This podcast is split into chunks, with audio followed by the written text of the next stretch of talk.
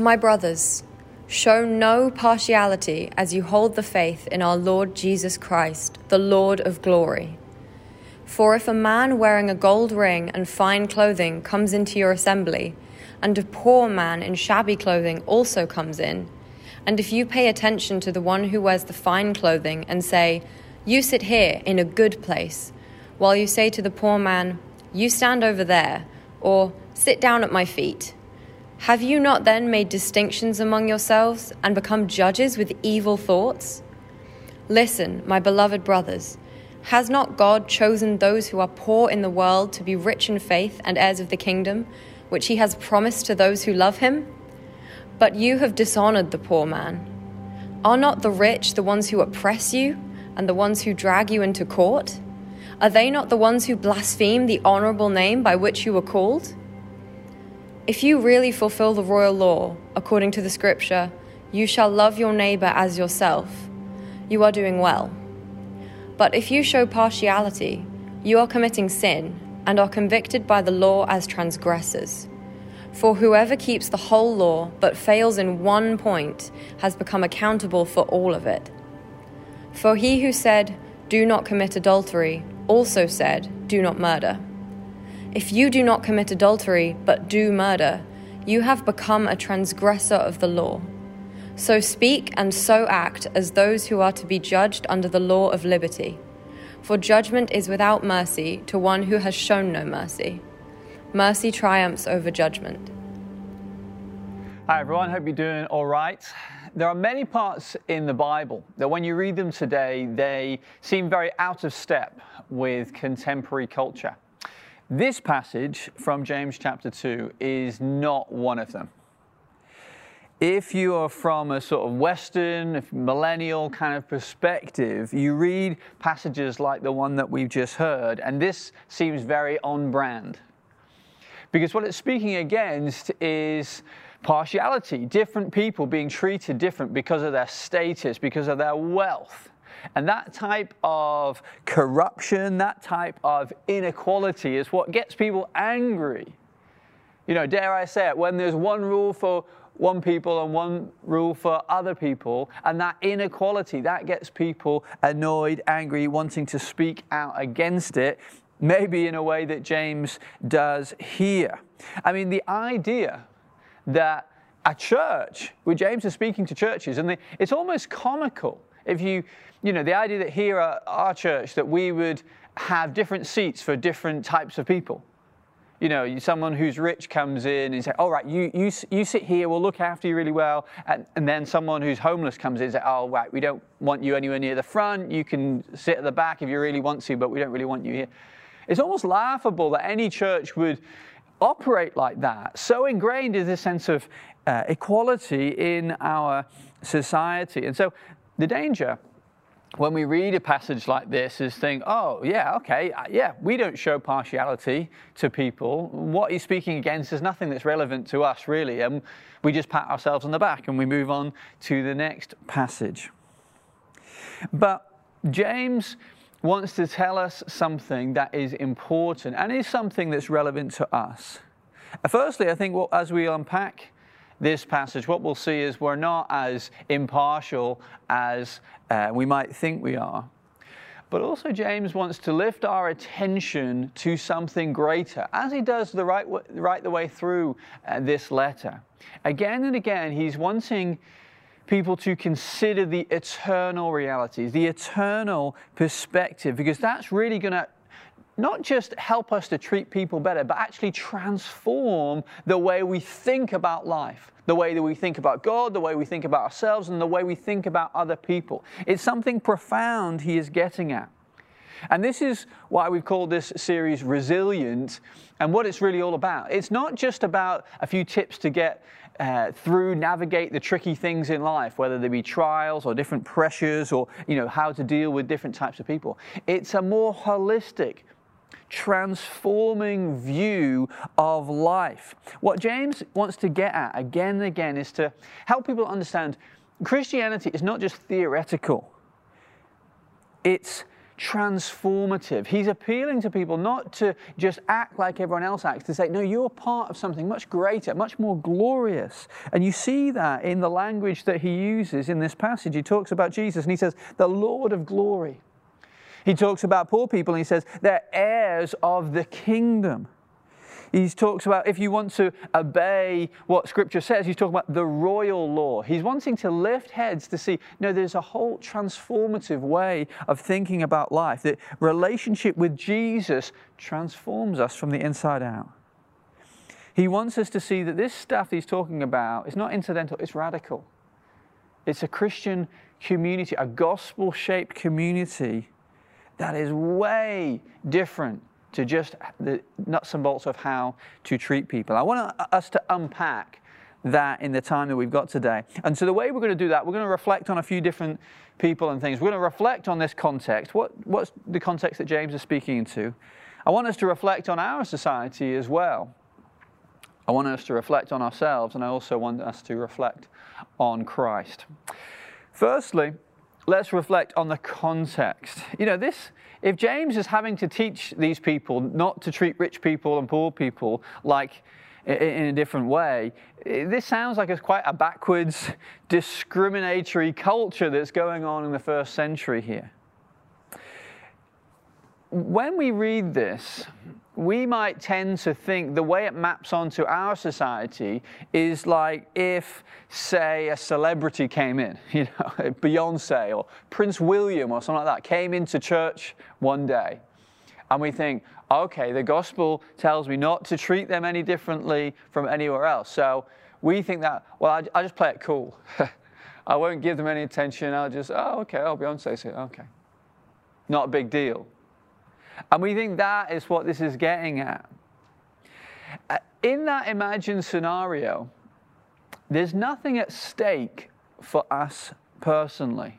Actually, the way we treat certain people, say in a church on a Sunday, doesn't actually make any practical difference to our lives. And that's partly because we don't live in a world of patronage.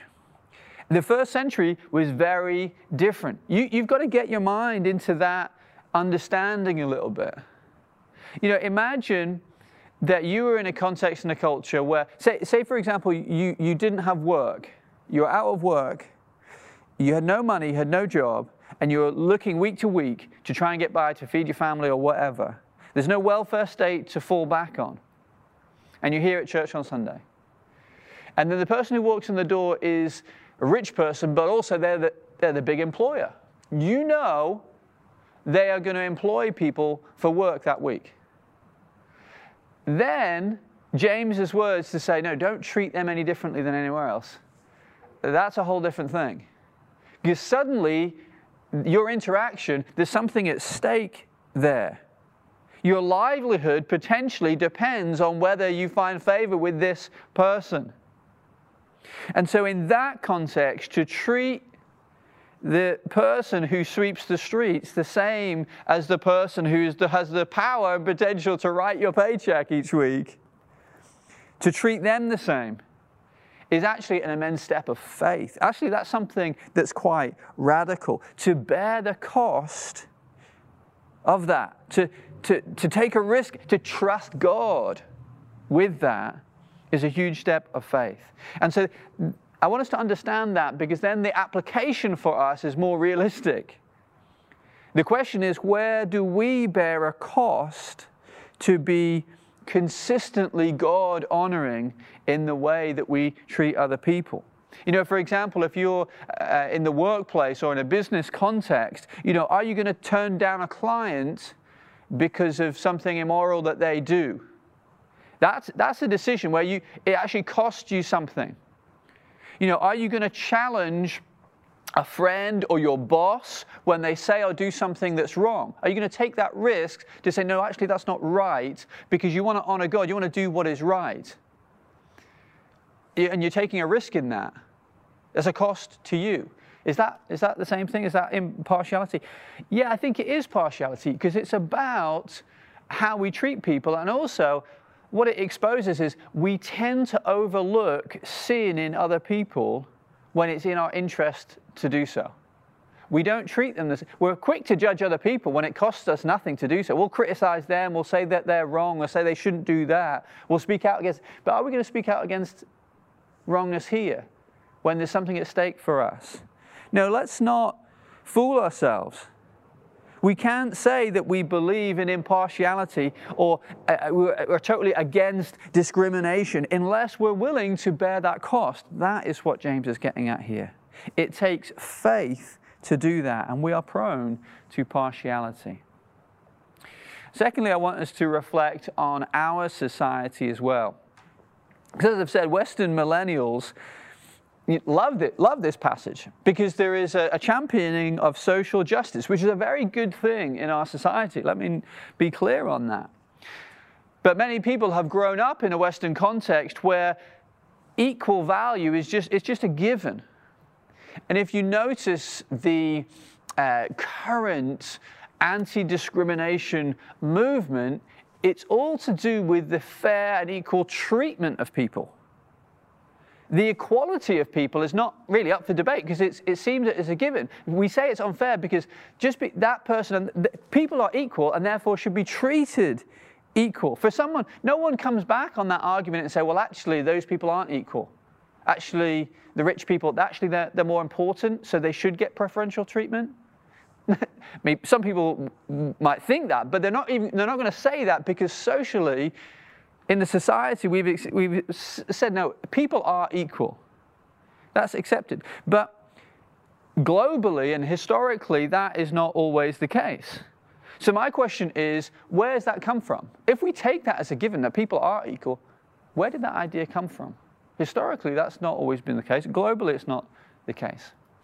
The Bible affirms the equality and value, intrinsic value of people on the first page. Straight out of the gate, creation of people. God says, I'm making people, men, women, all types of people, in my image. And therefore bestows equal value, dignity, worth to them intrinsically from the first page. In our society that we live in now, in our city, we don't realize that not just ideas like the one that James is, but actually these verses that we're reading from James have shaped Western culture. Have shaped Western culture. You look at other parts of the world, you could look at through history, other where Christianity has not been the dominant influence. In other religions, it's quite clear that there is not the same sense of equality. Other parts of the world, it's clear men and women are not treated and not regarded as equal. In fact, some religions have a hierarchical view of what society should be like. There's different classes of people, and that's mandated by the religion. And not only other religions are different to this, but also a secular worldview is also different. You know, in a city like ours, that secular worldview is probably pervasive. Many people come from that point of view. God probably doesn't exist. But on this point, I want to say there's a great inconsistency between secular worldview and this idea of equality. Because if we have a secular worldview that God probably doesn't exist, then where does the equality come from? Because if, if we lean on that, we lean on a sort of, well, people were, were a product of just an evolutionary process. But wait a minute, an evolutionary process that's all about how people are not equal, how life is not equal, how animals struggle against one another for dominance, for there is a hierarchy. It's all about survival of the fittest, the strongest prey on the weak. Surely, if we're being consistent with that kind of secular, uh, evolutionary worldview, we would say, no, actually, people, people are different. But there's a great inconsistency when we try and champion, no, evolution, that's how we understand people, but also people are equal. No, actually, some atheists who are trying to be logically consistent on this point, they actually come to really horrifying conclusions in the pursuit of being consistent and being true to a secular atheistic worldview.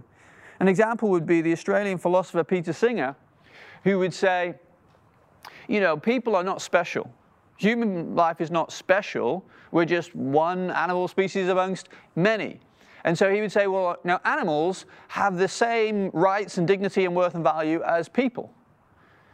And we might say, okay, oh, great, animal rights. That's, that's a positive thing. Probably not many people are going to ch- challenge that. But when he's been trying to be consistent, say, well, and we're going to say animals are just as important as an adult human being.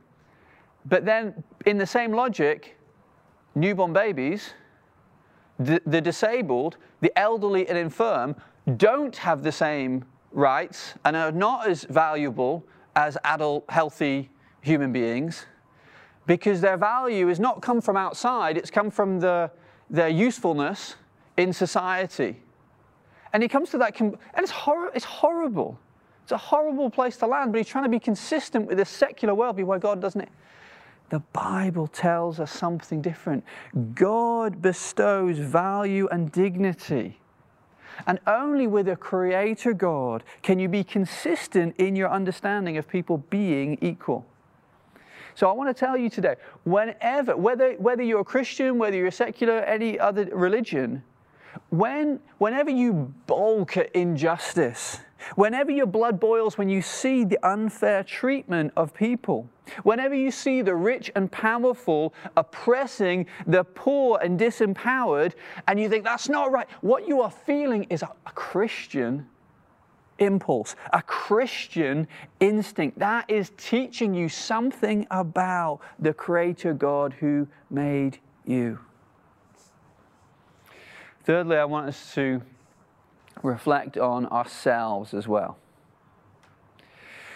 And although many of us would say we, you know, instinctively reject discrimination, let's be careful because we're still prone to partiality. You know, we say we don't judge people, but someone walks into church or walks into your workplace or the person who serves you at the supermarket. You see what they look like, you see the way they dress, how they talk, how they present themselves, what they say. You make judgments. I make judgments. Come to conclusions. Our partiality or our judgment uh, is this my kind of person or not my kind of person? We don't say it, but it's, it's internal. No, it's no less real. We've got to be honest when it comes to this thing of impartiality and not judging others. We all, including myself, we tend to prioritize, befriend, gravitate towards people who are like us. You could say that's an instinctive thing. You will tend to befriend people who are similar education, level to you, similar age to you, probably similar ba- ethnic background to you, similar interest, that type of thing. Because it's familiar, it's because what we're used to, because what we know. It's easier to do that. But what happens is that does in a community creates cliques, it creates suspicion, it creates a lack of understanding between people. And that happens, well, I could say, that can happen in churches, or I could just be honest and say that does happen in our church. And we drift into that. We, we drift into that. And that is why James is speaking against it, because we drift into it. James is saying, no, no, love your neighbor. He's speaking to that Christian community, and he needs to speak to our Christian community as well, because he said, if, if you don't think about it, if you're not intentional, you'll miss this. And that's why James quotes Jesus, where he says, Love your neighbor. And even in verse 8, he's, James is saying, If you really fulfill it, he's kind of getting at, we can fool ourselves to think, oh, yeah, we, we, we love our neighbors. We have a, a church, a community where we, we don't treat people differently. We, we, we're, we're good at loving. Because what we, and we think of that in a, in a, superficial way. We think perhaps, you know, well, someone comes into our church on a Sunday, someone who's rich and wealthy and powerful, and we, and we, the way we respond is, oh, hello, well, we you know, welcome them. It's, do you want a cup of coffee? And then someone who is poor, homeless, whatever, comes in and we say, hey, hey, welcome, you know, you know, do you want a cup of coffee? And we think, oh, we've treated them the same. We've not been impartial. We've treated them the same. We fulfilled loving our neighbor. It's like, well, James wants us to really think about that. When Jesus said, Love your neighbor, what did he go on to describe? to help people understand what he was getting at, he told the story of the Good Samaritan. the, Good Samaritan the Good Samaritan is the man who paid a cost in order to love and serve and bless and help someone who was radically different to him. There was cost involved. To love our neighbor is to take on a cost on ourselves in order to love. Show no partiality. It's not ignoring the differences between us. It's actually actively crossing the dividing lines in order to love people who are different than you. That's the gospel. That's the gospel. It's easy to love people who are like us, but that's not what Jesus and James are getting at. They're saying you've got to love people who are different. You've got to go out and bear a cost and love people who it's not easy to love or you wouldn't naturally gravitate towards. And that's why he's getting at this. If you're young, love and serve and befriend people who are old. If you are rich, love the poor. If you are poor, love those who are rich. Don't despise them, love them. If you're from in one ethnicity, love people who are in a different ethnicity to you. And the truth is that's not easy. Because in conversation, we, we might not know what to say, or there can be misunderstandings because we're coming from two different backgrounds. Or if you're young and old and you have different interests and we say different words, and it, it's not easy to do that there's misunderstandings, but if we're going to be gospel people, if we're going to be a gospel church, if we're going to be shaped by what James is teaching us here, we say, I'm going to sacrifice my comfort. I'm going to step into that. I'm going to take my time to be intentional in this in order to love others, sacrifice self in order to build a community that shapes the gospel. It's about being intentional with our friendships. It's about being intentional about who we're inviting into our home and welcoming in a, in a real way, who we're having meals with. That's the, that's the gospel community. And even in this day and age, this church should be a beacon of love and friendship across different types of people group. You know, this church should be a place that people come in and say, This is different here. This doesn't happen elsewhere. When you've got older people who are just friends with people who are young, when you've got people from different backgrounds, different walks of life, and they actually like each other, get on, have taken time to know each other and befriend each other and be a family together. When you're crossing dividing lines of middle class and working class, rich and poor, everything in between, there's actual intentionality there. Let's not fool ourselves. We as a church, we've got work to do. And in one sense, we'll never crack this, we'll never have arrived at this. This teaching of James is continually relevant to us because what he's saying is to live in the gospel requires ongoing gospel intentionality. Because what he's getting at is not just treating people a little bit different, it's being radical in following Christ and being like him. And so let us focus on Christ and reflect on Him last of all. Perhaps already the Holy Spirit has brought some level of conv- conviction and challenge to us. Maybe you're feeling that at this point. And James, in his letter, certainly wants to do that. That's his intention, to bring conviction that brings about change. And that's what he's doing in the end, the last part of this passage where he's putting partiality in amongst other sins, adultery and murder. Because he, what he wants, he doesn't want us to think, well, this is an issue, but it's not that much of an issue.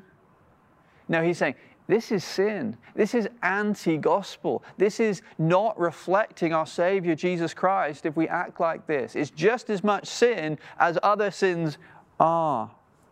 And we, we tend to do that. We tend to think, well, that's really wrong, but what I do and the internal things and the attitudes, it's not that much of a big deal. James says, don't deceive yourself, don't fool yourself. Now, sin is sin. So we might be in a place of conviction, but let me, let me say this as well. Because we live in an age of, as I've said, sort of anti discrimination. And there's so many positive things about that. But listen, without Christ shaping that, you're going to end up in one of two places. And we see this in our society right now. When we, when we have a society that pushes social justice really strongly, but it's without Christ, what happens is people are either just left feeling entirely guilty and condemned. And we see that. Oh, I'm, I'm complicit in this. I'm, I'm condemned. And they live in guilt. They feel constantly guilty. That's on the one hand. Or on the other hand, we think, well, no, I'm not like other people. The racist, the discriminatory people, they're over there and I'm over here. I think the right things, I do the right things. I'm in the right camp and they're the, the wrong camp. We either feel guilty or we feel proud. We feel self righteous. And we see that as well. We are on the right side of history. You're not. Without Christ, we're going to end up in guilt or we're going to end up in pride. But James says, You're different. If you're a Christian, you're different. You've been released from that. He uses this curious phrase, verse 12, you're under the law of liberty. What does that mean? Because law is like what we say is oppressive, but law of liberty is about freedom. How, how does that make sense? It makes sense in Jesus. Jesus is the only way that this makes sense. Let me say this. Do you know that everything that James is saying here in terms of his instruction actually already appears in the Bible right the way back in Leviticus 19? Don't be impartial. Don't treat the poor badly. Don't oppress people. Don't be dishonest. Don't be unjust. And even love your neighbor as yourself. That's Leviticus 19, verse 18. It's all, it's, it's all there. God has always wanted his people to live justly, to treat each other right, and to follow his way of love. But the problem is that we lack the power to do it. Without Christ, we end up feeling guilty and condemned. We, we, we can't do enough.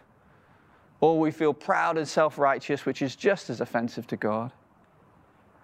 We're chained to both, chained to sin, chained to self righteousness, but Christ has come to bring freedom, to release us from those chains. You see, Jesus, the Son of God, came to live in our world and live a perfect life, to humble the proud. You think you're right, you think you've done good, you think you've treated people as they should be. You've not done that as well as Jesus has. You've missed the mark if you think if you're if you're you you compare yourself to other people, compare yourself to Jesus. That will humble you very quickly. But also, he lived that perfect life, but he died a sinner's death. Died on the cross to take the guilt of you and me so that we can be free from it. He takes it on himself. So that whether we're chained to sin and guilt or chained to pride and self righteousness, he frees us from that. So we're bound to him now. And that changes everything. It changes the way we live. It changes the way we see God. It changes the way we see other people. It changes the way we see ourselves. When you see Christ as your Savior, you see other people as precious to God and you see yourself as a conduit of His blessing. And that's the eternal perspective that James wants to, us to be in. You see, I could go out and say to you, well, you know, go on out there and love your neighbor. But you'll, you won't ever truly love your neighbor until you realize that God has chosen you and saved you and loved you and blessed you in Christ to be a conduit of His blessing. You see, this is not just about treating people a little bit better.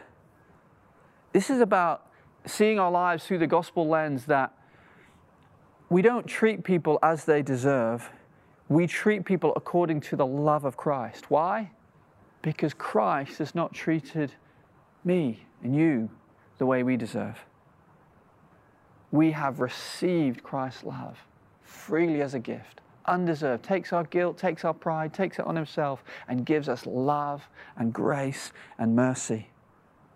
And when we receive that, we truly can love others. In this area of partiality, you have sinned in this area. I have sinned in this area. We've judged others, but Christ, the Lord of glory, has been judged for you on the cross. He's exchanged the riches of heaven for the poverty of the cross, the poverty of your guilt, of your sin, so that you can enjoy the riches of His grace and mercy, be forgiven, be freed, free to love, free to extend His grace to others.